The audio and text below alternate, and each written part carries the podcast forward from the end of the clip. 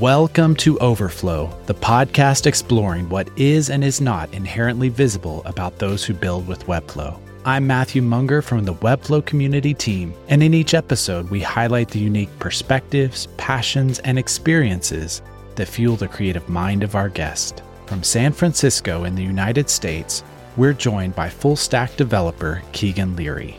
Keegan, who is known online as Web Bae, made the transition from military service to a full-stack developer focusing on extending Webflow's capabilities, especially with JavaScript, and teaching others how to do the same.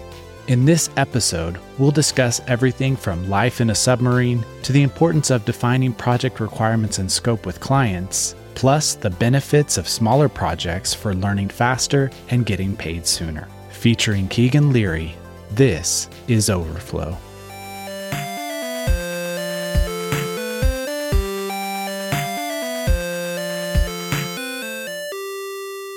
Hey, Keegan, it's a pleasure to speak with you today. Thanks for having me, Matt. So to get us started, why don't you quickly introduce yourself so that those who may not know you yet get to know a little bit about you. My name's Keegan. I go by Web Bae online. I have been using Webflow for a little over a year now. Mostly my identity is tied up in my military career. I was in the military for 10 years as a submarine officer, but got out of that and really had been wanting to learn how to code. And so I started with Webflow and then kind of got my hands on JavaScript, and that's been my main focus in the last year. Where are you located? Yeah, I'm in San Francisco. I'm in a neighborhood called Lower Pack Heights. Very cool. What do you like about living there in San Francisco? I grew up south of here in Palo Alto, or Menlo Park, if you're familiar with the area. And I've just always loved California. I love that we have access to the beach and the mountains and all the outdoor stuff. There's a lot of great food here in San Francisco too that I enjoy. But mostly it's for like the California weather and the outdoors, that sort of thing. I did live in Hawaii for 3 years too. Oh. So I could easily be convinced to move back to Hawaii. Those are kind of the two places on my radar, are California and Hawaii. When you go out of the house and you're not working, where do you like to go visit? You mentioned nature. Do you like to go out? Yeah, so we have like just north of the city is Marin. They have a lot of nice trails over there. My girlfriend lives in Oakland, so we spend a lot of time on the trails in the East Bay as well. We're both training for a marathon and then a 50K and then a 50 miler. So a lot of my time is spent running these days if I'm not at the computer. But yeah, there's trails all over the place. And South Bay has some mountains with trails on it. I'm very close to Golden Gate Park. I'm over in Golden Gate Park as far as the outdoors go. And then I enjoy Tahoe as well. I'm heading up to Tahoe this weekend to get some snow. And what about just around town outside of running and nature? What do you like to do? I like to go out to eat. It's probably one of the main things. All right. So give us some tips. I live pretty close to Japantown. So there's I think it's called like Marafuku Ramen or something. That's a good ramen spot. Lots of good sushi over there too. I like to cook. So I make my own pasta. I make my own breads and that sort of thing. Eating, running, and Webflow. That's kind of like my three activities, I guess. What does your workspace look like? I do all my work on a 16-inch laptop for the most part. I have one of these widescreen monitors. So I have like in front of me my laptop and then my microphone set up with the little interface. I don't know, I have a light here. My bed is right over there. So like I got definitely the home office thing going on. I like to move around too. I do a lot of work from my couch. I have a nice easy chair. I found a lazy boy on the street. So I do a lot of coding in that easy chair. I have two other chairs that I got for $200 on Craigslist that are Pottery Barn, really big. I like big comfy things. Yeah, my workspace is like I have in my bedroom my desk, but I prefer to hop around through the apartment as the day goes on, change it up a little bit. Do you have any interesting objects near you maybe that have a story behind them? I've got this. It's a Louisville Slugger bat. So the submarine I was on was called the USS Louisville, and everybody in the crew signs it and like gives you a nice little message and stuff. So this reminds me of a lot of like terrible but wonderful times that I had on the submarine. How big is the crew? It's anywhere from 115 to 140 or 150, depending on kind of what we're doing and how long we're going out for. The longest I spent without feet on dry land was 45 days. They try to get you in port every 30 days or so, but it depends. You know, if you're on mission, then you might just be out until like the mission is complete kind of thing. Wow. We did a 6-month deployment where we skipped around through Asia. We had port calls in Japan and Singapore and Guam, Okinawa, those places. So that sounds like quite the experience. What's it like life on a submarine? it becomes very routine. Like the days kind of all blend together and become the same day in and day out. You know, there's different stuff. Day? Yeah, so the way we do it is we divide a day. It used to run on an 18-hour schedule, and they would divide that into three. So you would there were 6-hour watches. There's essentially kind of like three teams on board. You have a day watch, a swing shift, and then we call it the mids watch. So you have three different shifts on board. So you're standing watch one of those shifts. And then after that is the time that you support the on watch shift. So if they need like relief to go to a meeting or to use the bathroom or to eat food or whatever, then you're kind of standing by. And then you have 6 hours supposedly to sleep. When you take steel and submerge it in salt water, a lot of things break. So a lot of your time gets spent like making sure things are fixed or dealing with problems. We did move to a 24-hour day cycle as well, though, to try to be more in sync with circadian rhythm.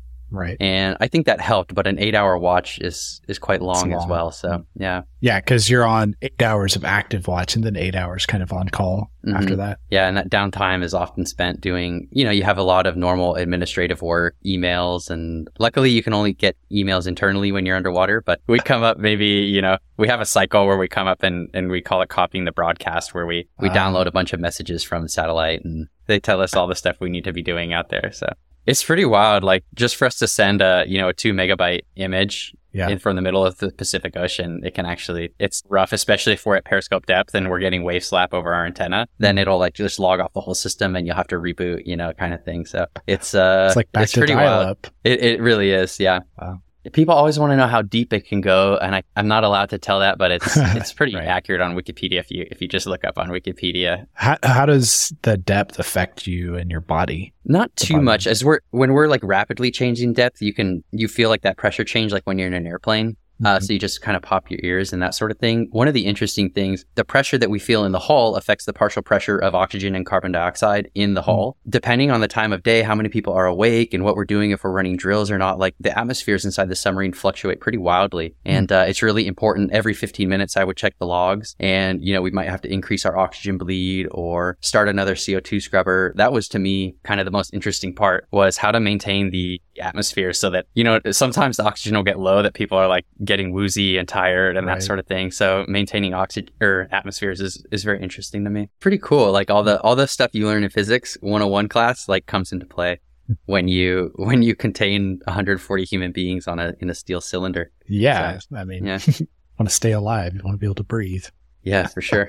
When you're not running or coding, what do you like to do? I'm a little bit late to the game, but I'm working on my sourdough right now. I like going to shows, I like comedy, so I'll go to comedy shows. A lot of stuff in the city to check out. I'm going to a show called Tech Roast tomorrow where they just roast tech workers. Check out their Instagram if you haven't. They're pretty funny. Tech Roast. We may have already covered this, but is there anything that would surprise people to learn about you? Yeah, the military career is always the good one. Kind of the places I've lived is an interesting one. I lived on the East Coast in Charleston, South Carolina for a year. I lived in upstate New York for a year. I lived in Hawaii for 3 years. I lived in Ottawa, Canada for 2 years. Those are some things. You can do a handstand. What else is there? How long can you hold that handstand? Back when I was like really working on it, I would time out to like a minute or two.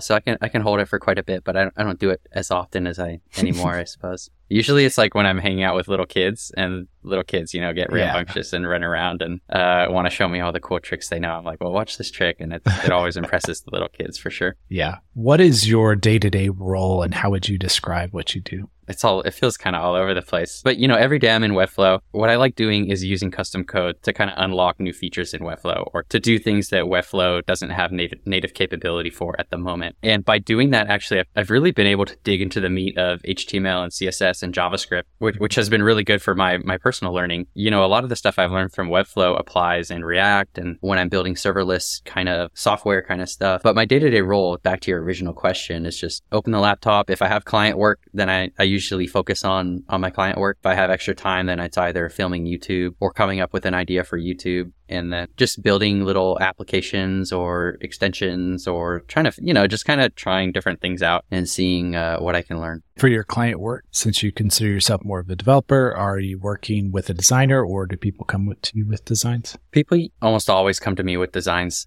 Sometimes they have some cool things that don't really fit well on web. And so it's good for me because it always presents a unique challenge. Like, okay, how can I get this to work? Yeah. But at some point, you know, there has to be me discussing with a designer, can we do it this way or that sort of thing. I'm curious, what are some of those other kind of artifacts that clients try to come with to you with? Are they, I mean, do you still have Photoshop files? I mean, what are we talking about? Oh, I've gotten everything. Yeah, XD, Photoshop, Figma, what else? You know, I have one client who likes to send me copy on a Word document and then transfer it over. So no design, just the content. Yeah, a lot of times it'll just be, here's a website that I like. Can we create something similar? I actually like that a lot if I can, you know, kind of artfully steal, I guess, a design from a website. So different things like that. I'm working with one client right now. It's been a learning experience for both of us as far as specifying project requirements. I've found since day one, that is the most useful skill, is being able to articulate project requirements and define scope. So around that, do you have any advice for others in the community? Like, how do you control scope creep, or how do you really define those requirements well up front? Yeah, for me, I wish I had stayed with smaller projects. I was always eager to take on larger projects, and I wish I had just been able to tell myself, like, deal with smaller client projects first, because I was just like, I had just gotten out of the military. I didn't want to get a real job, in air quotes. I was just freelancing. So I was on Upwork, you know, and on Upwork, it can be tough, a little bit of a race to the bottom, but it was great for my skill development just to be able to take small projects and then move to another project. Because to have a large project can really suck away your time, and you'll be spending a lot of time learning things that you could learn faster just by having a lot of smaller projects. So my one big piece of advice for myself is just take the small projects and don't worry about getting these really large kind of scale projects from the start. Right. Because those can kind of seem like glamorous, but yeah, start with small projects that give you kind of bite-sized challenges that you can just keep leveling up and layering your skill set. Yeah. And also just getting paid. Like, it's easier to get paid faster. You know, when you have a larger project and you're maybe not, it's a little bit of a stretch for, I can remember one project, it was definitely a stretch for me. If I looked at my hourly rate for that, it was way under minimum wage for sure.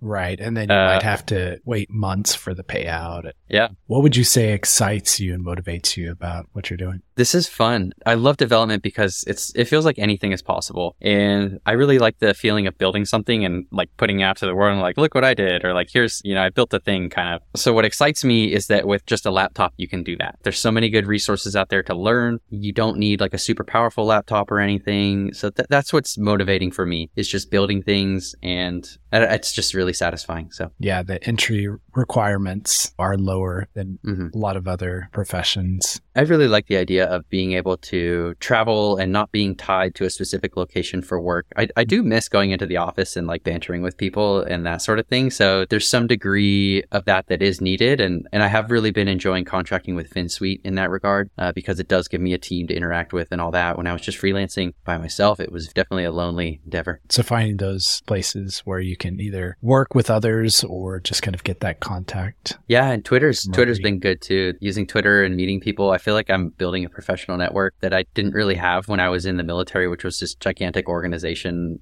Feels like I'm actually able to develop some pretty meaningful connections through there. What is a resource that you think more people in the community should know about? You know, in the Webflow community, you know, we have Webflow Conf once a year, but I'm not a huge fan of just going to conferences for the sake of sitting through boring seminars, more for trying to network and like setting up stuff with people ahead of time. So just trying to meet my Twitter friends in person is really what I'm doing. But curating your Twitter feed can help a lot too. You know, my Twitter feed is pretty Webflow heavy. I make sure to have some JavaScript experts. To me, that's like really helped me grow in Webflow, is by focusing on stuff that's not just Webflow as well. Yeah. Yeah, absolutely. If there's an area you're interested in, or if there are people you want to collaborate with in the future, it doesn't mean that you need to have those exact same skills as they do. Often you want those complementary skills to be able to collaborate in the future. Okay, within the Webflow community, who is someone that inspires you? Oh, a ton, but it's easy to call out Alex Iglesias here. Just really impressed by the tools that he built and the quality of his coding. He's like my hero in the Webflow community for sure, as well as Joe Krug. So Joe Krug, I just like got to meet a lot of the FinSuite team at last Webflow Conf, and it was pretty unique, the team that he's built, just like of people around the world around Webflow.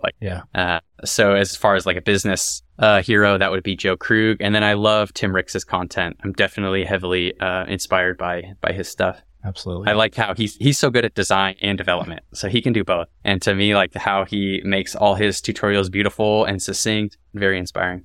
And then lastly, is there any other advice that you would like to share other than your one earlier of start with small projects? you know, there's a lot of unexpected benefits that come with being more active on Twitter and YouTube. I'm not telling everybody you have to start a Twitter or you have to like be active on YouTube, but I would give it as advice. I've gotten jobs through Twitter, just people like, hey, you know, we have this JavaScript bug, anybody know? And somebody will tag me. And all of a sudden I've got, you know, a week of work in the bank kind of thing. So just kind of compounds. It helps you meet people.